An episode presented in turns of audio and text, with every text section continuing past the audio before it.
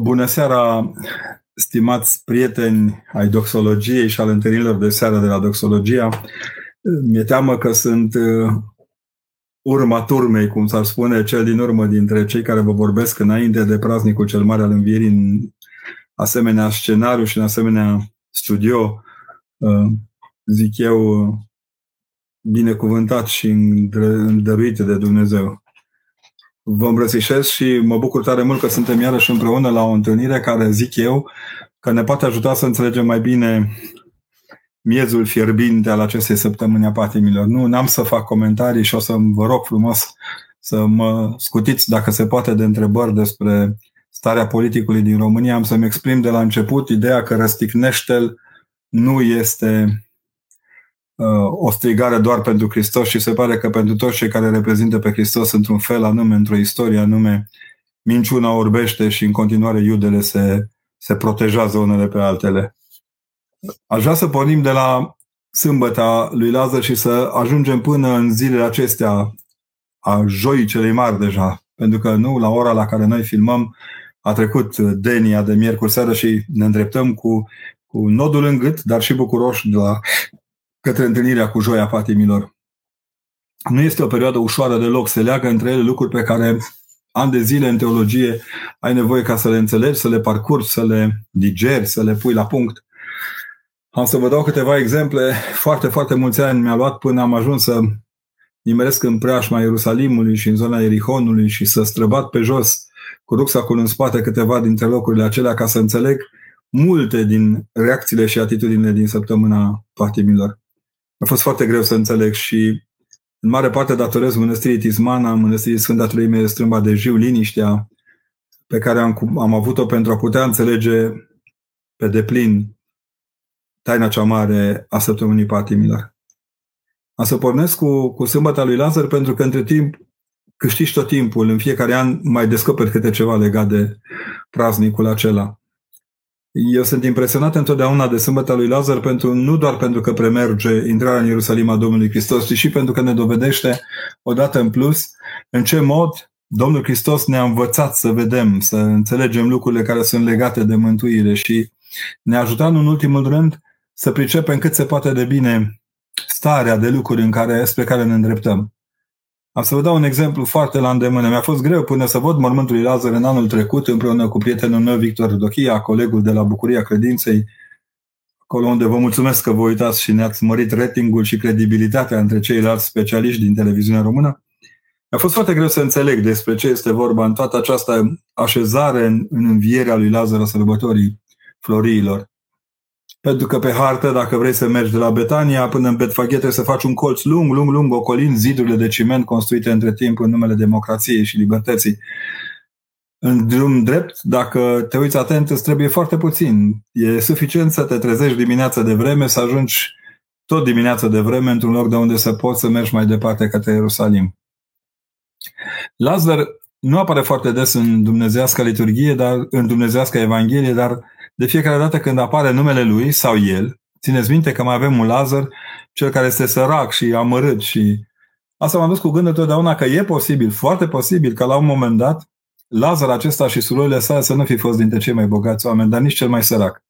Povestea vieții lui, așa cum este ea prezentată în legenda Aurea, dar și în Sinaxar, este un om smerit și așezat, un om duhovnicesc în schimb, un om care în mod cert avea de ceva de zis comunității aceleia din Betania.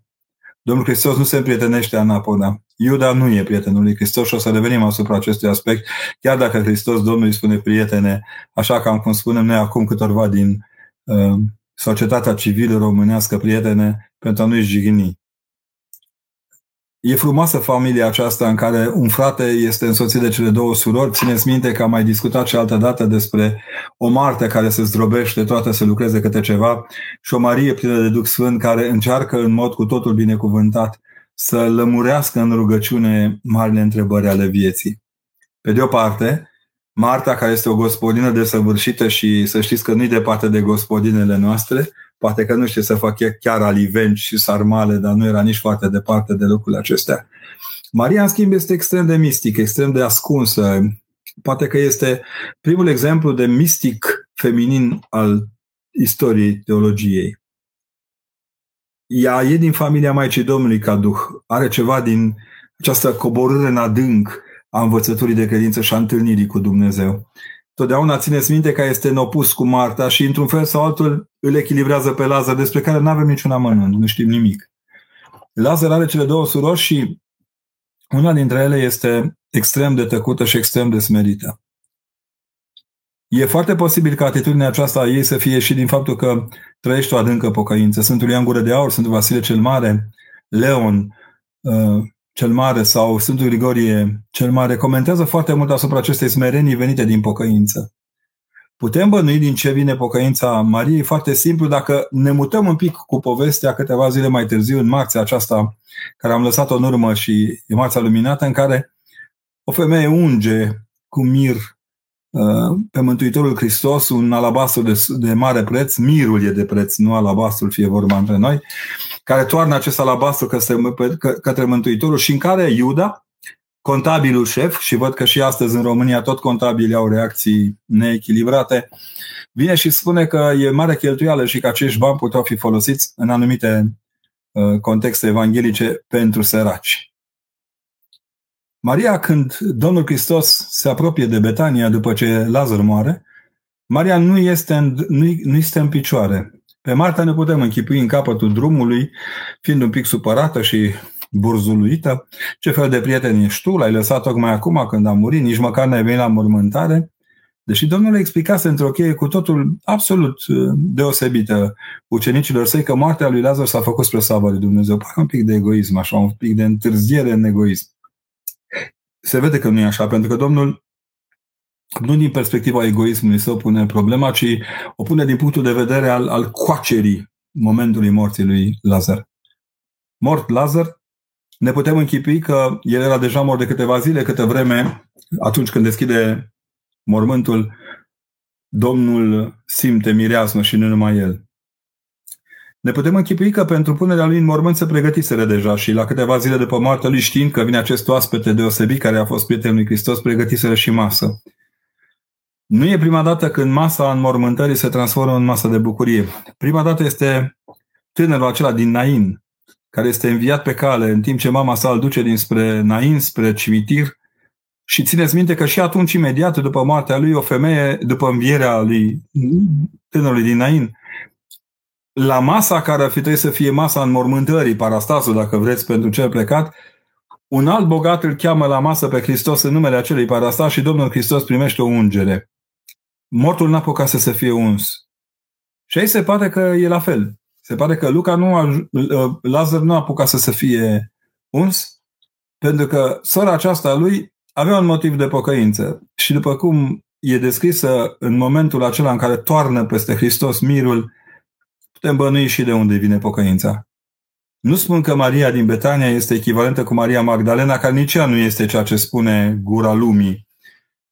Și este o reflexie, de fapt, a ceea ce bănuim noi că ar fi putut fi Maria Magdalena. În ultima vreme, cărți foarte serioase vin să așeze într-o teologie nouă iconologia aceasta a Sfintei Maria Magdalena.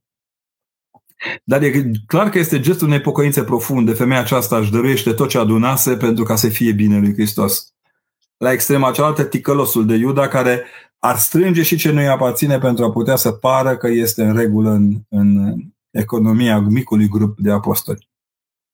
Domnul se apropie de mormântul lui Lazar, de piatra deoparte și îl cheamă scurt pe Lazar afară, Lazar ieși afară. Un Lazar care, spre deosebire de smochinul neroditor de luni, înflorește, rodește și se întoarce între ei lui. N-aș vrea să fiu uh, un făcător de filme horror, dar gândiți-vă bine că iese la lumină un om care de patru zile putrezea, un om care de patru zile se pare că nu reușiseră să-l, să-l uh, păstreze foarte bine între uleiuri și miresme, Întârzierea aceasta a Mariei se pare că se datora după tradiție faptului că pe drum scăpase și abia reușise să recupereze uh, alabastrul acela cu mir, mir mare și cu mir de mare preț. Se apropie Lazar ieșind din morți cu o mireasmă de moarte și se întâlnește cu suflarea de viață a Mântuitorului. Frumoasă imagine aceasta.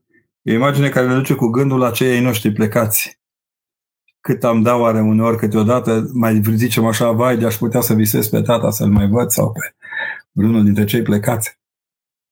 Gândiți-vă că nu mai era vis, nu era nălucă. E interesant că vine cu mireasma aceasta tocmai ca să arate că nu era nălucă și se reașează între ei lui. Și atunci se pare că în acest context Simon Leprosul, atenție, trece boala, dar porecla ba.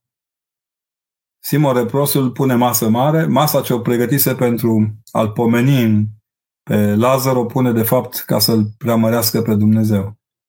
Lazar se întoarce între cei vii. E un mire ales. Se dezlogodește de moarte și se relogodește cu viața pe care o va afla desăvârșită în Hristos. Aici este punctul de la care se încing floriile, pentru că eu inițial povesteam întotdeauna că Domnul dimineața a plecat la Betfaghe, bine mersi, s-a îndreptat către micuțul Asin și a intrat în Ierusalim, când de fapt aici este episodul acela celebru în care cârtesc mai toți și sunt supărați din calea afară o parte dintre uh, nefericiții cărturari și farisei ai vremii, ca și acum, cărturarii, farisei și saducheii și în vremea noastră sunt extrem de nefericiți, inclusiv cei ai bisericii câteodată. Uh, burzuliți și aproape nervoși spun că caută să-l omoare și pe Lazar încă o dată, pentru că tot ce strânseseră ei cu râfna lor, cu fitidele lor, cu sforăriile lor, se pierdea dintr-o dată prin învierea pe care Domnul Hristos i-o aduce lui Lazar. Își reproșează unii altora aceasta. De aceea îndrăznesc să spun când Domnul Hristos se apropie de Betania, nu înfrunte doar moartea lui Lazar, ci și propria lui moarte, pentru că îi pusese gând rău să-l omoare. De altfel, Toma, simpaticul geamăn, Toma spune atunci, merge și noi să murim cu Domnul. Arătând prin aceasta o foarte mare confirmare a dorinței lui de a fi împreună cu Hristos, nu doar martor, ci și trăitor al tainei învierii lui Hristos. Putem spune că a fost seară și a fost dimineață și probabil că dis de dimineață în drum ce se îndrepta dinspre Betania, spre Betfagheș și apoi spre Ierusalim, știrea că Domnul Hristos a făcut minunea aceasta a învierii lui Lazar, uh, îi mută din care afară conștiința aceasta lumii. Nici nu m-am gândit până astăzi că tot într-o zi de șabat o face. Încăpățânat Domnul să arate care e adevăratul sabat și îl scoate din sabatul morții pe Lazar dăruindu-l vieții și așa face și cu mințile celor din jur, încearcă să-i orienteze către viață, către înviere. Ajunge la un moment dat, dacă țineți minte, ia un mânz de asină, nu e întâmplătoare descrierea și intră în Ierusalim. De ce nu e întâmplătoare descrierea? Aș putea să vă spun o sută de argumente pentru care atunci când sporesc ironiile pe seama mijlocului de transport prin care Hristos Domnul a intrat în Ierusalim, se uită că e, mântul acesta la sine era cu totul special. Animalele de acolo, din Betfage, erau însoțitoare ale turmelor care veneau din zonă, din tot bazinul acesta al Betlemului uh, și uh, mai la nord un pic, din toată Valea Iordanului, când se aduceau oile către templu să fie aduse ca jertfă, uh, mijloacele, moto, motoarele de însoțire ale poliției locale erau acești micuți asini, niște asini se spune, care deveneau foarte scumpi la un moment dat în toată zona aceea, nici astăzi nu sunt ieftini. Uh, am văzut la televizor și la, da, ca imagini și nu vreau să sar peste această imagine, undeva un, un tânăr care a dorit credincioșilor zile acestea de pandemie și carantină uh, lăstarele floriilor dintr-un sac românesc legat de un măgăruș. Șapo! a înțeles foarte bine că aceasta este lecția smereniei și că, de fapt, Domnul Hristos intră călare pe mântul sinei nu doar pentru că vrea să impună un model, ci și pentru a aduce odată aminte că uh, slujitorul, el nu este un slujitor al stăpânirii romane, numai ei aveau voie să poarte cai, nici al stăpânirii templului, numai ei aveau voie să poarte cai cu acordul romanilor, ci este un frate al poporului. Cât mai înțeleg asta astăzi rămâne de văzut. Domnul intră în Ierusalim și acolo copiii, probabil, agitați de cu seara de poveștile celor din casă, merg să-l vadă pe cel care l-a înviat pe Lazar. E interesantă imaginea aceasta cu copiii însoțindu pe Hristos în evangheliarele românești, chiar e frumoasă. Uh, iconogra- iconița mică de deasupra citirii Evangheliei din Duminica Florilor îi arată pe copii în pom, făcând cu ramurile acolo, agitându-se. Iisuse, sunt eu, uite mă, fac cu mâna lui Isus. Și Isus îi vede, intră în jocul lor un pic. Mie îmi place teribil de mult să mă joc cu această imagine și o să-mi îngăduiți să o fac și acum. Pentru că mi se pare foarte interesant modul acesta în care cei maturi pun hainele la pământ să-l întâmpine pe împăratul măririi, pe care copiii îl propovăduiesc și strigă, Osana, bine este cuvântat ceea ce vine în... Pentru că tot pe copii îi bănuiesc și la ideea asta cu hainele, îi bănuiesc atrăgându-i de mână și spunând, hai pune și tu o haină acolo, că uite a pus și tata lui Georgel și al lui Ionel și al lui Eliahim și al lui Elzabar. Și imaginea aceasta a protecției pe care Hristos, copiii o acordă lui Hristos prin bucurie este dătătoare de ton și libertate de gândire. Cred până astăzi că în sine florile sunt Paștele copiilor, că acolo se întâmplă ceva, e o osmoză, spre o chimie specială între Hristos și copii, atât încât cred că până astăzi din chimia aceasta între zâmbetul lui Hristos și dragostea copilor se naște o înghețată strașnică de vanilie, adică vreau să-i simțiți gustul acestei prietenii.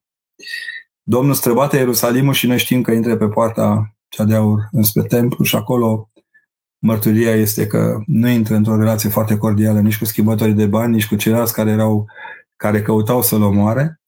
Știm de ce a ajuns Domnul Hristos, pentru că se apropia Paștele și trebuiau făcute rugăciuni în templu. Apoi timpul se mută parcă într-o altă sferă, în sfera aceasta întâlnirii dintre Dumnezeu și creatură, pentru că lunea ne ajută evangheliarul foarte mult să urmărim aceasta lunea. Noi tot spunem că este lunea smochinului și așa este a smochinului, a smochinului care uh, se usucă pentru că nu ascultă de glasul lui Dumnezeu și că nu face ascultare la Domnul Hristos. Unii aseamănă smochinul cu sinagoga Vechiului Testament, cu farisei, cu căturarii care nu mai ascultă de Hristos E bine să ne înțelegem și noi și să învățăm că nu e doar vorba doar de smochinul neroditor în această Evanghelie.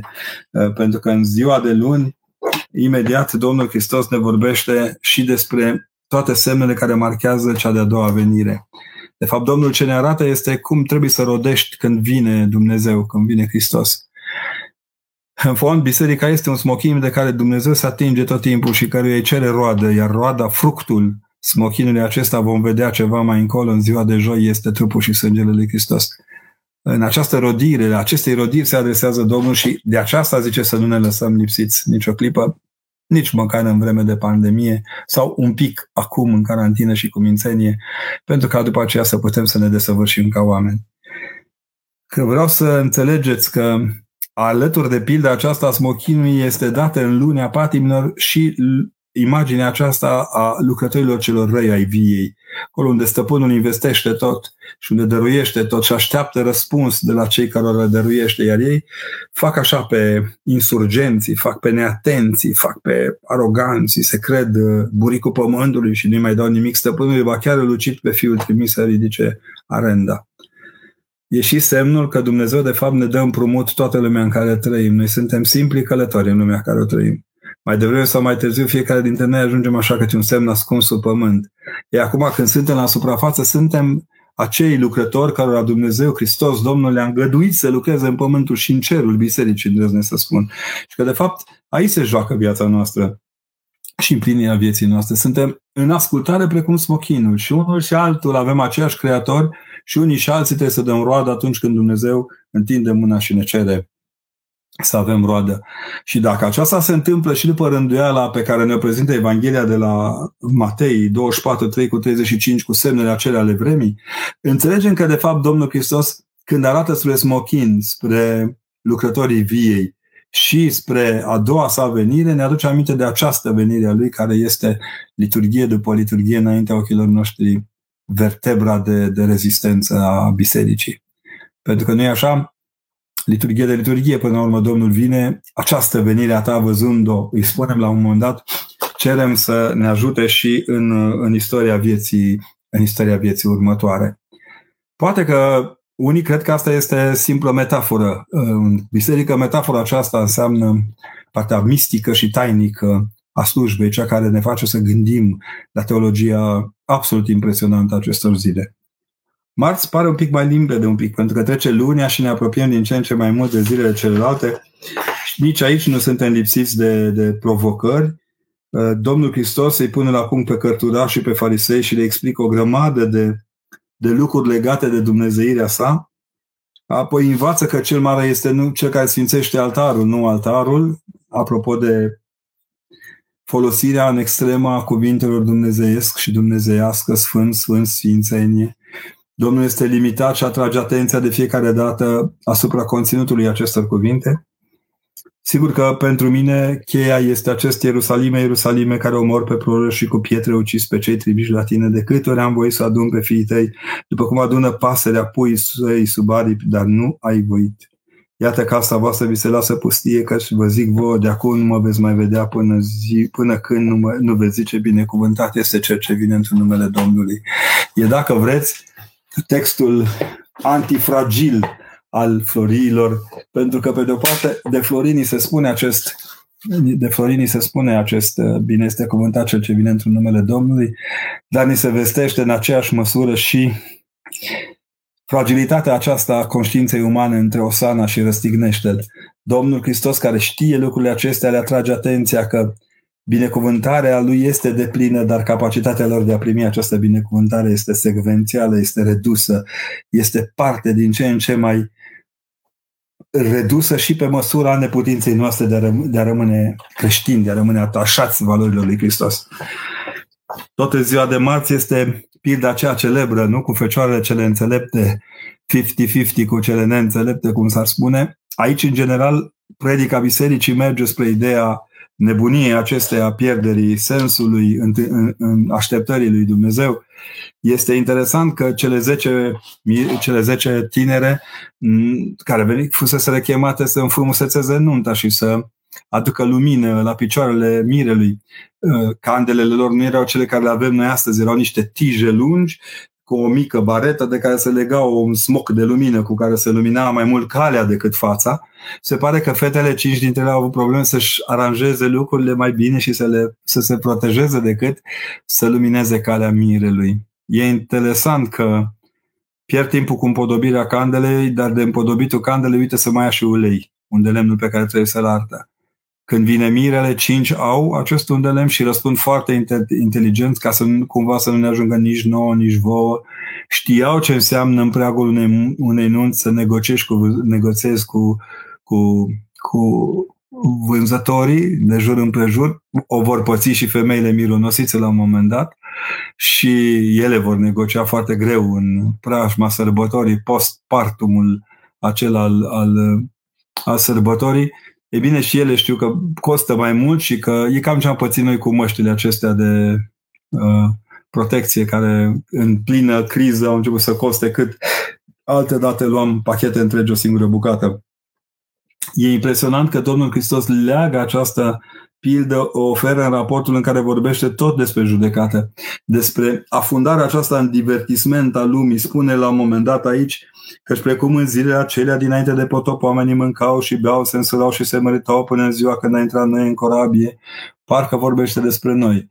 Doar că de data aceasta nu e vorba de o arcă, ci e nevoie doar de un potop, ci e vorba doar de un coronavirus nevăzut. E bine, ce vreau să vă zic este că dintr-o dată deșteptarea aceasta a fecioarelor și primirea unora de către Hristos arată că Dumnezeu este blând și bun dar nu este nedrept față de eforturi. Creștinismul nu este socialism, să ne înțelegem bine. Există o pildă pe care nu știu dacă am să reușesc să o citesc cu totul, dar poate că ar merita un pic uh, um, citit atent și gândită un pic. Uh, există o pildă care povestește la un moment dat despre tot ceea ce înseamnă tendința aceasta a egalizării, dorința aceasta a egalizării se spune că în Suedia, citesc pilda și sper să vă prindă bine, s-a întâmplat în Suedia unde un profesor de economie de la un colegiu a declarat că nu a picat vreodată pe cineva la examen, dar a picat odată o, o grupă întreagă. Acea clasă a insistat că socialismul este funcțional și că nimeni nu ar trebui să fie sărac și nimeni bogat, toată lumea egală. Boală încă vie. Profesorul a spus, ok, vom face în grupa aceasta un experiment asupra socialismului, se va face media tuturor notelor și fiecare va primi aceeași notă astfel încât nici unul nu va pica și nici unul nu va primi nota 10. După primul test, notele au fost adunate și împărțite la numărul de studenți și toți au primit nota o. Studenții care au studiat intens au fost supărați, dar cei care au învățat mai puțin au fost bucuroși peste măsură. Cum cel de-al doilea test se apropia, studenții care studiaseră puțin au învățat și mai puțin, iar cei care studiaseră mai intens și au spus că și ei vor o pomană. Așa încât și ei au studiat mai puțin. Media cel de-al doilea test a fost șase. Când a fost dat al treilea test, media tuturor notelor a fost 4. Spre marea surpriză a tuturor, studenții toți au picat. Nu putea fi o explicație mai simplă. Profesorul le-a spus că socialismul va pica în final, deoarece atunci când jumătate din populație va vedea că poate să nu muncească, pentru că cealaltă jumătate va avea grijă de ea, și când jumătatea care a muncit realizează că nu are sens să mai muncească pentru că alții sunt beneficiarii muncilor, atunci acesta este sfârșitul oricărei națiuni. Asta înseamnă, de fapt, jumătatea înțeleaptă și jumătatea nebună a vremurilor pe care o trăim astăzi. Odată cu Evanghelia aceasta a, în care Domnul Hristos ne explică venirea Lui încă o dată, încă o dată și încă o dată, ne atrage atenția și că slujile bune și credincioase, adică dă sens slujirilor noastre din biserică și ne atrage atenția asupra lucrurilor pe care le avem de îndeplinit și că miezul slujirii înseamnă părtășia aceasta duhovnicească cu tot ceea ce înseamnă până la capăt, până la sfârșitul veacurilor, apropierea de Hristos. Mi se pare foarte important să spunem că miercuri la utrenie, adică marți seara și apoi miercuri la dumnezească liturghie, avem de-a face de data aceasta cu, hai să spunem, cu o apropiere serioasă către slujire, cu o reîntărire în lumină a slujirii. Pilda pe pildele din Evanghelie, ca și tot discursul de miercuri, îl arată pe Hristos Dumnezeul nostru ca fiind lumina lumii și doar în lumina Lui ceea ce facem noi începe să capete importanță. Și nu la voia întâmplării este pusă Evanghelia aceasta, pentru că joi, seara la Denie, cum a fost în seara aceasta, miercuri seara la Denie, de fapt, Denia fiind o utrenie grăbită așa mai adusă, care aduce dimineața noaptea, cum ar veni spus, uh, tot ce, tot ce ne, ce ne vorbește despre, despre, despre slujire și despre, uh, despre modul de a te adresa în slujire oamenilor, ține și de această capacitate de a nu cere ce nu ți se cuvine. Aud foarte mulți oameni, inclusiv în biserică, spunând că au dreptul cu tare, dreptul cu tare, dreptul cu tare, dreptul cu tare. Greșit, greșit. În biserică nu avem drepturi. Nu avem drepturi. Uh, cred că, de exemplu, în situațiile limite în care suntem acum, în zilele acestea, în biserică nu poți să-ți dai cu părerea, trebuie să stai în ascultarea aceasta a slujirii cu verticalitate prin Harul lui Dumnezeu, nu la voia întâmplării și cu voia, cu, cu voia fiecăruia. Joi deja suntem într-o lume în care Iuda, lașul care face pe deșteptul, se întâlnește de fapt cu prostia celorlalți, cu o prostie ideologică, Uh, sunt convins că vă e mai ușor să, să vedeți uh, taina acestor zile dacă ascultați mâine cele 12 Evanghelii și prohodul cântat, dar ele, vedeți, sunt deschise prin aceste Evanghelii. Evanghelia din, din, de la Utrenia din seara aceasta, de la Deni, a fost o, o compilație foarte, foarte amplă din multe, multe Evanghelii, din toate cele, din Matei și din Luca și din Ioan s-a citat și au fost așezate în așa fel încât să înțelegem vânzarea care culminează cu cina cea de taină. Tendința noastră este în zilele acestea să vorbim mult de Iuda, suntem și inspirați de bunii noștri concetățeni. Uh, dar constatăm în aceeași măsură că miezul joii celei mari nu-i trădarea lui Iuda. E cina cea de taină. Este așezarea Euharistiei în miezul central al iertării noastre. Este acest luați, mâncați, acest beți dintr-o acesta toți, care cu certitudine rămâne cea mai mare minune a tuturor lumilor. Uh, în cosmos, dacă ne vom întâlni cu marțienii și n-au luat, mâncați și beți într-o acesta tot, ei nu sunt o populație mai fericită decât noi și mai luminoasă decât noi. Mi-a plăcut foarte mult răspunsul unui, unui prieten care, când a fost întrebat dacă mai crede în alte lumi, a spus corect, dar lumea aceasta e cea mai importantă pentru că Hristos a ales-o să se întrupeze în mijlocul ei. Cred, cred cu foarte mare, cu foarte mare profunzime, că cina cea de taină așezată în joia patimilor șterge într-un fel sau altul amintirea trădării. Observați că de acum concentrați un pic pe, pe împărtășanie, concentrați pe ceea ce avem de făcut în, în marea taină a zilei de joi, pare că dușmanul Ioda dispare din obiectiv.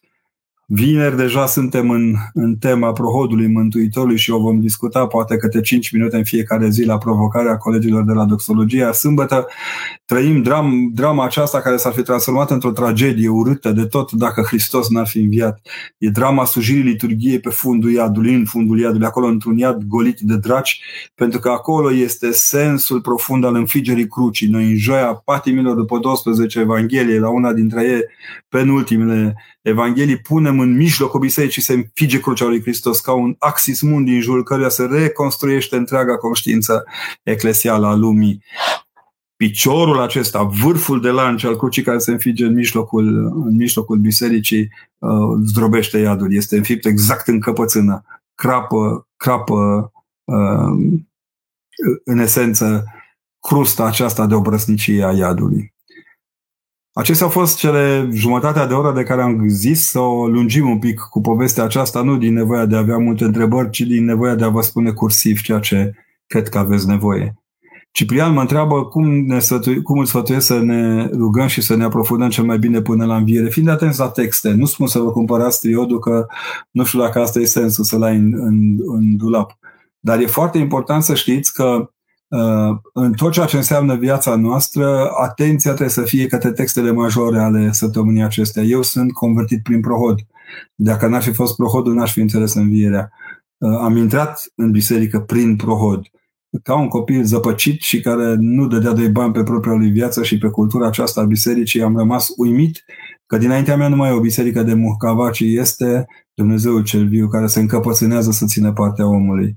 Pentru mine, cred personal că cea mai frumoasă slujbă de, de cea mai frumoasă teologie se desprinde din, din prohodul Mântuitorului. Sper să, să-mi îngăduie cineva că atunci când mă voi stinge și mă vor așeza în izoleta veșnică să primesc ca dar măcar o cântare din Prohod. Eu iubesc foarte mult acel început. Iosif cel cu bun chip de pe lemn, nu prea curat trupul tău, cu giulgi curat înfășurându și cu miresmen miresmându-l în mormânt nou, în mormânt l-au pus. În mintea mea e o cântare din șcheii Brașovului pe care tata o cânta, eu o cânt și o dărâți mai departe studenților mei de fiecare dată. Extrem de profundă, extrem de veridică în profunzimea ei.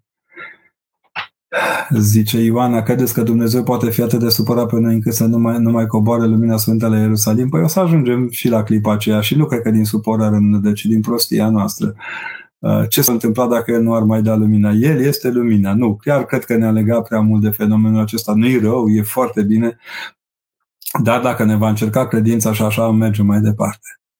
Ce minunea lui Lazar, zice Marius, este semnalul care declanșează patimile lui Isus. Întruparea Domnului Hristos este semnalul care declanșează.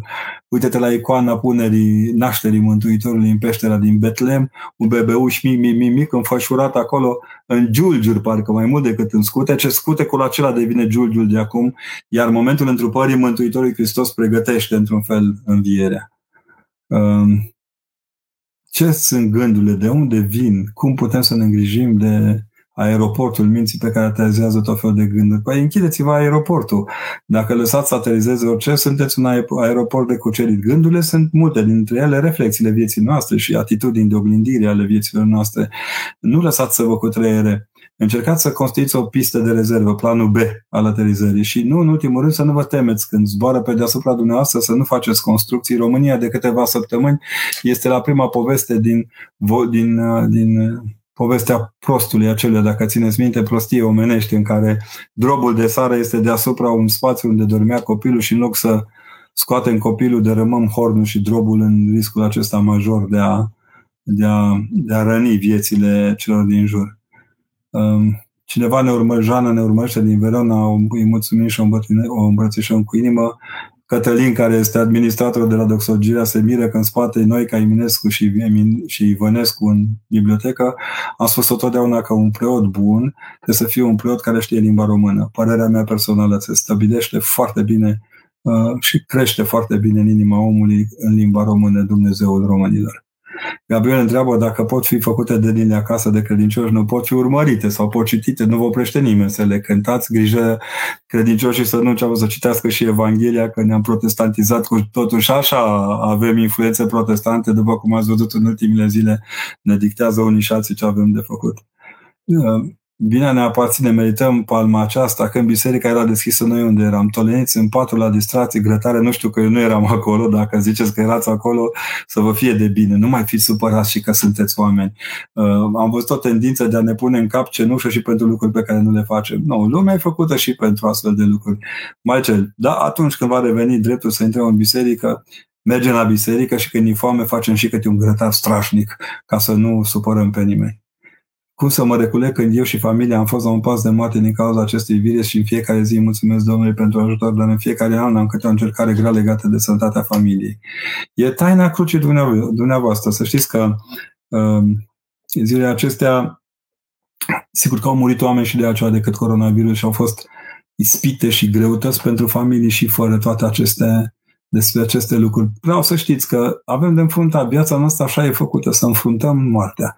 Domnul Hristos nu o colește. Domnul Hristos înfruntă moartea. Are curajul de a trece prin ea. Este lucrul cel mai important. Vă doresc acest curaj să vă înflorească inima. Recolați-vă, gândindu-vă mult că trebuie să-i mulțumiți lui Dumnezeu și spuneți în cuvinte, în cuvinte mici, scurte. Uh, erau niște studenți de MRDL de mare calitate, ajunși acum parte una dintre ele preoteasă în Moldova spunea că cea mai scurtă rugăciune de binecuvântare a mesei este Doamne, hai cu noi la masă. Adică găsiți cuvintele simple, necomplicate. Uh, știți, noi cu Dumnezeu nu facem atacuri militare în, în, în mările și oceanele lumii, să-L înconjurăm, să-L cuprindem, să facem un clește în care să-L zdrobim. Nu, cu Dumnezeu e mult, mult, mult, mult mai simplu. Adică ceea ce primim de la El și ceea ce îi dăruim înapoi cu smerenie este bine primit. Mihai spune că mă urmărește din Padova, o ce rană s-a făcut în inima mea. M-am gândit foarte mult zilele acestea, ce puțin eram la Padova 95 un pic, spre 96, și cât de mult ne-a dat Dumnezeu și cred că sunteți rodul rugăciunii de atunci. Eu vă îmbrățișez și rog pe toți cei care pot să pomenească pe frații noștri din Italia, din Franța, din Spania, de peste hotare, oriunde ar fi, să o facă pentru ca să se simtă și ei acasă. Dacă îi pomenim, sunt acasă împreună cu noi. Nu organizăm o oră fixă când să cântăm cu toții Hristos a înviat? Bă, da, aline la 12, 12 și un minut cred că o să fie aia, chiar când ieșim afară pe ușile împărătești și vom spune veniți de primiți lumină, vom face un înconjur două, cam în toată țara se cântă cam la același moment. Sper să-l prindeți și să vă bucurați de el.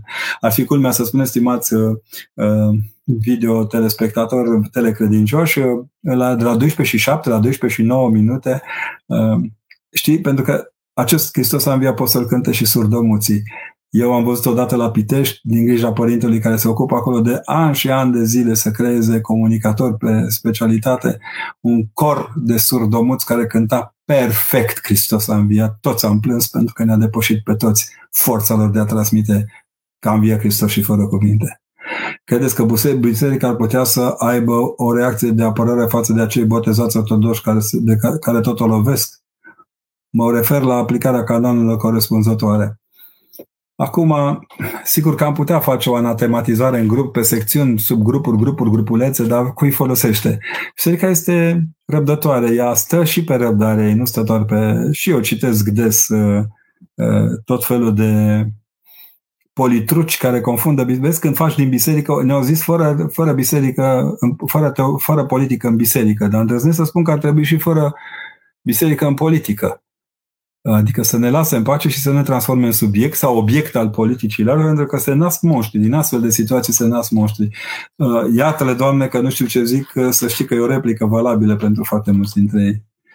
Părinte, ar trebui oamenii să meargă să doneze sânge în această perioadă. E nevoie. Ar trebui foarte multe lucruri să facă Maria, oamenii în perioada asta. Să donăm uh, bani, să donăm sânge, să donăm uh, răbdare, să donăm, donăm, donăm, donăm, dar când te apuci și o faci și după aceea, după câteva zile, ești călcat în picioare pentru identitatea ta creștină, parcă îți vine să amendezi lucrurile, dar e clar, e nevoie de sânge pentru că lumea este în situația aceasta absolut dificilă de a merge mai departe pe mai multe fronturi de viață și de moarte. Și eu sunt trist, având în, în rugăciunea mea și în mintea mea oameni care s-au stins între timp, s-au stins pentru că au fost lăsați prea mult să aștepte în case venirea ambulanței, neavând COVID, au murit cu zile, cu câte o hemoragie, câte o, un stop cardiac. Și pe mine mă doare sufletul că suntem în stare, că avem nevoie să sunăm noi, în calitate de pacienți sau fii ai pacienților respectiv la cât un medic, altul, să rezolvăm transferul dintr-o parte într-alta a spitalelor din România Sistemul din România sanitar nu e bolnav de la lingurița noastră și nici de la, de, de la ultimile zile, bolnav de mult, de aceiași hoți care dau astăzi lecții de cum se trăiește în demnitate. Dar asta pentru că e miercuri mare, am să mă abțin să o mai repet vreodată. Uh, deci Derbeș chiar zice, ce văd eu în spate e cumva fratele Bonhoeffer, da, e o, e o foarte bună, o foarte bună monografie despre Bonhoeffer, am lucrat la un moment dat pe predicile lui, lucrez la un studiu ceva mai amplu, sper să înțelegem că inteligența duhovnicească nu este nu aparține doar bisericii noastre. Eu mai am o rezervă aici, acum citesc de câteva zile sau oricum e pe masa de lucru o tâlcuire a dosarului morții lui, o moarte pierdută cu totul și cu totul în ceață. Nu înțelegeam de ce unii dintre protestanți sunt supărați când citesc din el și când vorbesc din el, dar după ce am citit despre cum a murit el, trădat de lui și nu doar, m-am lămurit. Continuă să fie unul dintre frumoși părinți ai lumii moderne. Deci, Niro zice, de ce prohodul Domnului este incomplet din frică? Nu știu, pentru că eu până acum n-am uh, văzut mai multe ediții. Uh, ce am văzut eu de când sunt mic, acela se cântă, Slavă Domnului din 53, mi se pare că este o ediție uniformizată. Probabil că este nevoie și de o echilibrare. Nu știu dacă ați văzut într-una din zile un coleg catolic a fost uh, foarte tare taxat că și-a permis să spună că nici nu știu ce a spus de fapt, de a fost făcut anti-iudeu anti, antisemit, uh, mi se pare atât de penibil să, să nu înțelegi ca om din afară că Hristos însuși este e evreu până la urmă, să nu înțelegi că apostolii sunt și că prima diademă a mitropoliilor din lume este totuși una a evrei, evreilor mesianici, celor care cred în Meșia Hamașia acolo în, Ieru, în Ierusalim. Uh, poate că e incomplet, dar eu cred că e suficient, e suficient să ai un, o strofă din el ca să înțelegi adâncul și binecuvântarea pe care Dumnezeu ne-a dat-o prin prohod. Uh, ne salută oameni de la Roma, de la Londra, să fiți sănătoși, de la Salzburg, să aveți mare grijă de voi. Noi aici suntem într-un, uh, într-o, cum să spunem, într-un paraclis de liniște în țară și ne-am isihat cu toții. Suntem supărați un pic că văd că oamenii nu înțeleg că uh, Oamenii nu înțeleg că pentru a putea să protejezi cetățenii ai nevoie de instituția care îi protejează tot timpul, dar ne rugăm la Maica Domnului să ne luminăm și să înțelegem cât se poate de bine ce avem de făcut. Ne salută cineva din Frankfurt și ne bucurăm foarte mult de, uite, vezi un home office care ne ajută să ne vedem la box office-ul bisericii. Uh, Nico ne întreabă, ar vrea să o întrebare, ce rugăciune ar fi indicată să citesc pentru a ajuta o persoană care a fost abuzată în copilărie și care și acum la 22 de ani nu poate dormi.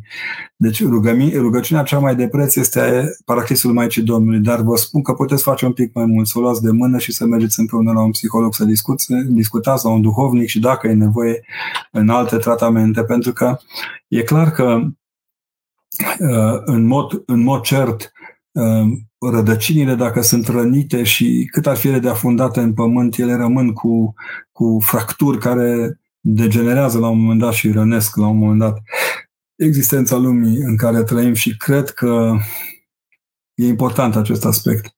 Daniela ne spune că părintele ONU s-a ocupat de corul de sud. Am uitat, săracul părinte ONU, numai de el, am, numai numele nu l-am spus. Uite, vezi, un, un moment în care biserica a început să-și pregătească oamenii care să răspundă acestei, acestui segment absolut remarcabil de oameni. Pentru mine am fost la Bacău în, în decembrie și după o conferință într-o sală uriașă, înainte cu o zi și la prietenii mei de la Sfântul Spiridon, de acolo, de la farmacie de Sfântul Spiridon și Universul Sănătății de la, de la eh, Bacău și mai nou de la Iași, am mers și am făcut o conferință și la Ateneul, de la sub direcția celor de la Direcția de Protecție a Copilului și a fost fabulos. Deci a fost prima dată în viața mea când am văzut oameni extrem de atenți la ceea ce am spus și care se bucurau.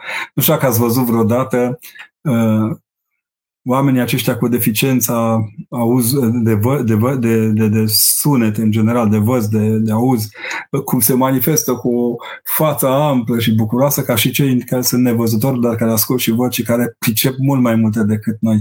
Uh, uite, și pentru ei, cred că în perioada aceasta a coronavirusului trebuie făcut mai mult și încurajați mai mult.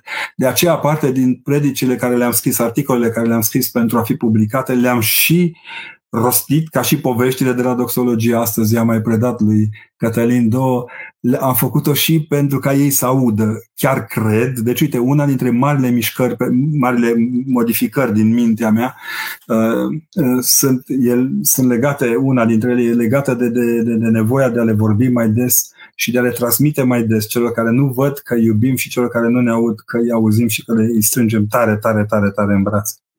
Ce sunt un profesor modest, zice Lucian. Cine nu e modest, nu e profesor.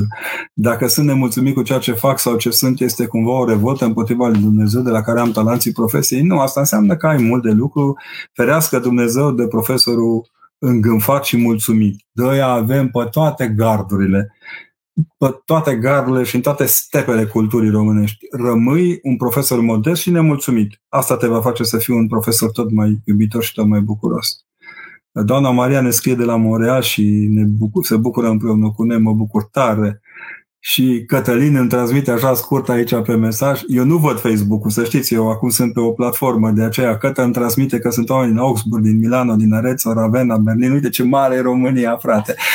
Da? O, ce rugăciune se poate face pentru o prietenă care este despărțită de bărbatul ei și se poate urât cu ea deși au un copilaș mic împreună și își dorește să se întoarcă înapoi acasă. Deci eu zic că trebuie să ne rugăm noi prima dată să-i dea Dumnezeu ajutor să vină acasă, iar ea poate să se roage să găsească oamenii care să o poată sprijini cu rugăciune. Vă rog eu sprijiniți pe oamenii care vor să evadeze din astfel de lagăre de exterminare sufletească. Poate că nici nu le băgăm în seamă S-a vorbit mult despre violența în familie zilele acestea, despre violența în general. Am văzut oameni violenți.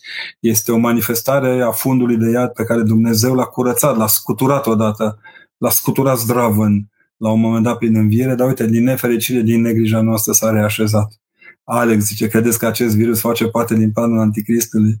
Uh, eu zic să mai citim la Scriptură și să așteptăm în pace. Nu, cred că este pur și simplu un deget ridicat pentru a ne atenționa că am luat o razna. Știi, în criza asta e vorba despre noi, nu despre Antichrist. Cum putem să alegem o carieră, un drum bun în funcție de planul lui Dumnezeu pentru că noi altfel, ca, ca noi altfel să-i mulțumim? Păi, în primul rând, să-i dăruiți tot ce faceți lui Dumnezeu. Să știți că eu sunt prieten foarte bun cu câțiva gropari de aici din oraș. Le-am și făcut un interviu așa fictiv într-o revistă de cultură. Să știi că își fac treaba bine. Deci, uh, când omul își lucrează foarte bine, locul de muncă lucrează bine, își profesionalizează vocația, uh, Domnul este mulțumit. Semnul mulțumirii lui Dumnezeu este că tu în vocația ta faci tot ce ține de tine. Chiar dacă unor nu-ți place. Uite, de exemplu, eu nu cred că este foarte bucuros groparul.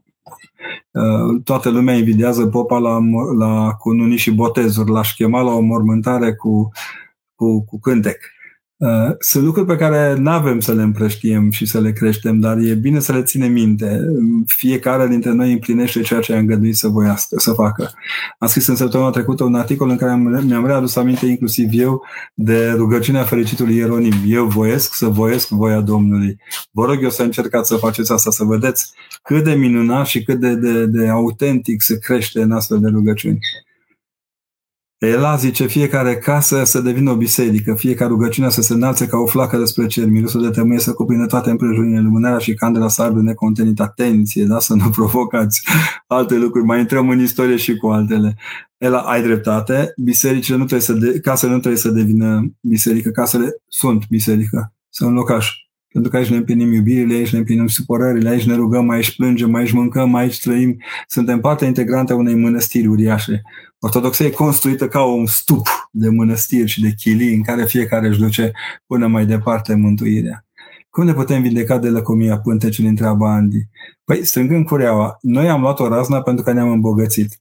Un stomac plin înfundă urechile. Deci dacă vrei să ai un stomac gol, desfunzi urechile și asculți bine toate sfaturile bune pe care ți le oferă cei din jur, dar ținând pentru tine acelea care te ajută cu adevărat. Am să vă spun că mă gândeam zilele acestea, tare mult m-am gândit. Noi care vorbim împotriva mâncării, ați reușit, ați, ați înțeles că unul dintre simptomele bolii acestea este că îți pierde pofta de mâncare. Bucurați-vă dacă aveți uh, poftă de mâncare, semn că nu aveți coronavirus. Dincolo de glumă, înțelegeți foarte bine ce vă zic acum. Mâncați echilibrat și cu grijă. Postirea este făcută să ne ajute să trăim, nu să ne ajute să murim. Uh, Iulia ne salută din Landhust, din Bavaria. Uh, ea știe cum ne, ne salutam noi între noi că nu o să murim niciodată. Iulia, îți mulțumesc și sper din toată inima să, să ne și vedem sănătoși față către față. Uh, mă întreabă cineva ce părere aveți despre polițiști. Um, ca despre toți ceilalți, fiecare profesionalist cu... Știi că m-am gândit zilele acestea și vreau, uite, o spunem așa în direct la doxologia. V-ați gândit că dacă se va accepta până la capăt ideea aceasta ca mâna polițistului să dea lumină către credincioși, s-au răzbunat pentru noi sfinții din, din temnițele comunismului? n-au crezut cei care au bătut și au umilit și care sunt fundamentul instituțional al acestei instituții vreodată că urmași de lor vor mai avea cui să dea lumină. Ce nu înțelegem din taina asta? ce este adevărul, care în latină este vid es veritas. Augustin de Hipona a, a aflat că anagrama acestei întrebări est vir vi adest. Este omul de aici. Bravo! Domnul a spus-o mai limpede, fără să anagrameze nimic. El a spus foarte liniștit, eu sunt calea, adevărul și viața. Acest eu sunt, care în ebraică înseamnă Iahve, Iahve calea, Iahve adevărul, Iahve viața, arată că Domnul Hristos este Dumnezeu. Care este viața lui Iuda înainte de a întâlni pe Hristos? E o nebuloasă totală. Am căutat foarte mult prin documente și am câteva. Uh, una dintre găselnițe care mie mi-a plăcut foarte mult a fost, am, am citit-o într-un teolog uh, algerian creștin, catolic, care a trecut un pic spre, spre partea ortodoxă, uh, prieten bun cu un libanez care la rândul său era teribil de inteligent și îi spuneau la un dat că Iuda este coleg de cartier cu Hristos. Uh, cei care au fost la Ierusalim ați remarcat că lângă casa Sfintei Ana și a lui Joachim este casa lui Iuda, un amărăștean.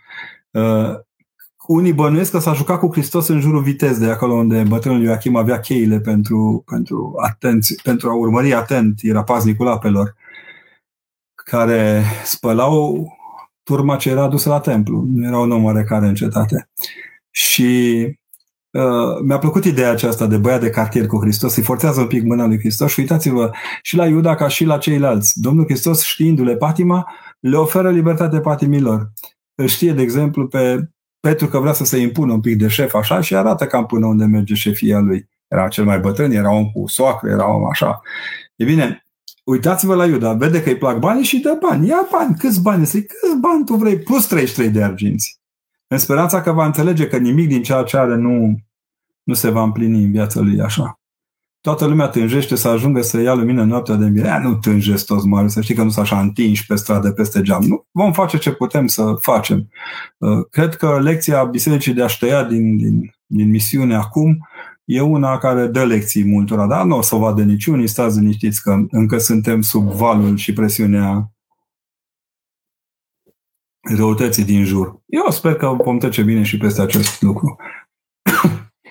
Părinte, este un lucru bun dacă ne rugăm din psaltire. Ce ar putea fi rău dacă ne rugăm din psaltire? Acum mai mai aud cu psalm 100, cu 8, 100, cu... fiți convins, citiți la rând și bucurați-vă.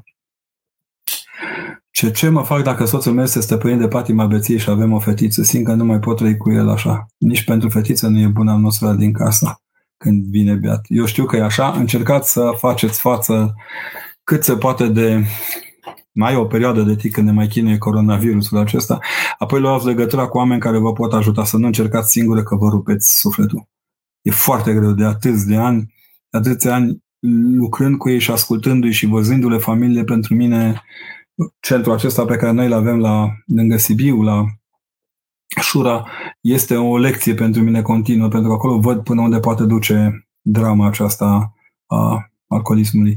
Au râs mulți, dacă te-ai uitat au râs foarte mulți uh, despre ideea că Ștefan, au râs foarte mulți că uh, vai de mine, dintre cei morți de coronavirus au fost și alcool și că asta e boală. Este boală din 1954. În 56 este atestată chiar de OMS ca fiind boală. Uh, trebuie să înțelegem că e așa și că trebuie să acționăm prin toate mijloacele. Vezi, uite, pentru asta și vreau să facă mai mult statul, pentru că mor și de acolo oameni. Am observat la iudei că s-a născut fițelul roșu și au început construirea cel de-al treilea templu. Deci stați cu ochii pe iudei. Uh, da, o fi, eu știu când eram mic, în Maramureș mai nășteau vacile, erau renumitele brune de Maramureș care mai nășteau câte un vițel roșu și să știi că nu e singura, nu e singura. Este... Gândește-te că până la urmă hmm, atitudinea asta de a număra viței roșii a evreilor s-ar putea să ne coste pe noi. Uh, mi-e tare dragă pedagogia poveștilor, mai aveți în plan interpretarea și altor povești de creangă. Sper să mă pot odihni ca să pot să am timp pentru asta și mie mi-e dragă, pentru că e făcută în amintirea zecilor de ore petrecute cu cei care îmi sunt prieteni, mai ales moldoveni din Moldova de aici, de la noi și din Piestiprut. Uh, și nevoia mea a fost să le spun că iubesc și prelimba lor și către sfântul lor local care rămâne Ion Creangă. Aș dori, aș dori foarte mult să lămuriți cum poate fi Maria sau lui Lazar cea care și-a ales partea cea bună, aceeași cu femeia păcătoasă care spală picioarele Domnului cu mine. Este o interpretare care este dată prin tradiție și este dată și prin structura, prin structura mirului, o cheamă Maria, este din Betania, locuiește foarte aproape de un om cunoscut, pentru că îl știm cu numele pe, pe respectivul.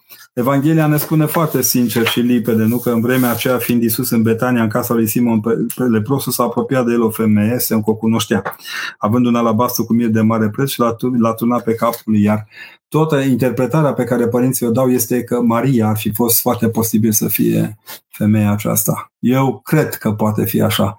M-aș bucura să nu greșesc. Ce părere aveți despre alte evanghelii care se presupun că ar fi existat? Pot să existe interpretări, tâlcuiri, uh, texte. Eu sunt apropiat de ele pentru că mi-e dragă literatura de, în domeniu. Ele aduc câte un, un, un plus de lumină pe lucrurile acestea care se întâmplă. Nu trebuie luate de litere de evanghelie, dar fi, pot fi luate de litere de, cum să spunem, de interpretare. Părinte, mâine vreau să fac cozonac. Toată binecuvântarea. Ce să fac dacă îmi cer copii cozonac cald? Îl răciți un pic să nu li se afșeze la stomac, da? La câtă carantină au luat copiii ăștia, li s-a tăiat ce era mai de preț. Irina, fii atentă. Fără îndoială că au ținut copiii post și că nu le-ai dat ciocolată și te-ai certat cu ei pe biscuiți, sunt convins, da? Au postit de ce era mai greu pentru ei. Au postit de ieșitul de la aer, de zâmbet. Credeți că nu ne văd copiii cât suntem de îngrijorați? Credeți că nu ne văd copiii cum ne doare inima și cum stăm cu nod în gât, că nu putem... Nu v-au cerut ei să meargă la biserică, ei care ar fi dat cu fuca de la biserică. Da. Cred că va treb- vom învăța în timp să nu-i mai ținem pe copii cu pizza în biserică, ci cu Doamne, Doamne, cu adevărat. Nu mai au nevoie de bomboane de acum. Știu că cred că vor învăța mai multe despre Euharistie. Să spuneți copilor că invidiez, că mâine gustă din cozonac, oricum cineva trebuie să testeze dacă e bun cozonacul. Uh, sunt din Pitești, dar vă ascult din Italia. Părinte, este bine să ne rugăm pentru părinții, părinții foști duhovnici cu viața veșnică, chiar dacă nu sunt canonizați de biserică. Păi acum, pentru părinți, vă putem, nu trebuie să ne canonizeze nimeni după ce murim. Ne-au canonit în timpul vieții, ne vor... Dar e important să vă rugați, sigur, că rugați-vă pentru duhovnici, mai cu seamă pentru cei care simțiți că au nevoie. Eu mă rog foarte mult pentru preoții pe care eu îi știu și care să știi că au tras foarte tare. Văd aici numele lui Lucian și deja m-am emoționat peste putere. Uh, Lucian e ca fratele meu. Regret profund că s-a stins, dar știu că am un mijloc de protecție din lumea cealaltă. Dacă preoții se spune că nu-și pierd obiceiurile bune și cei care sunt inimoși pe pământ sunt inimoși și în ceruri. Lucian se așează într-o lungă, lungă, lungă istorie de sfinți ortodoxi anonimi care au născut parohii și au crescut biserici.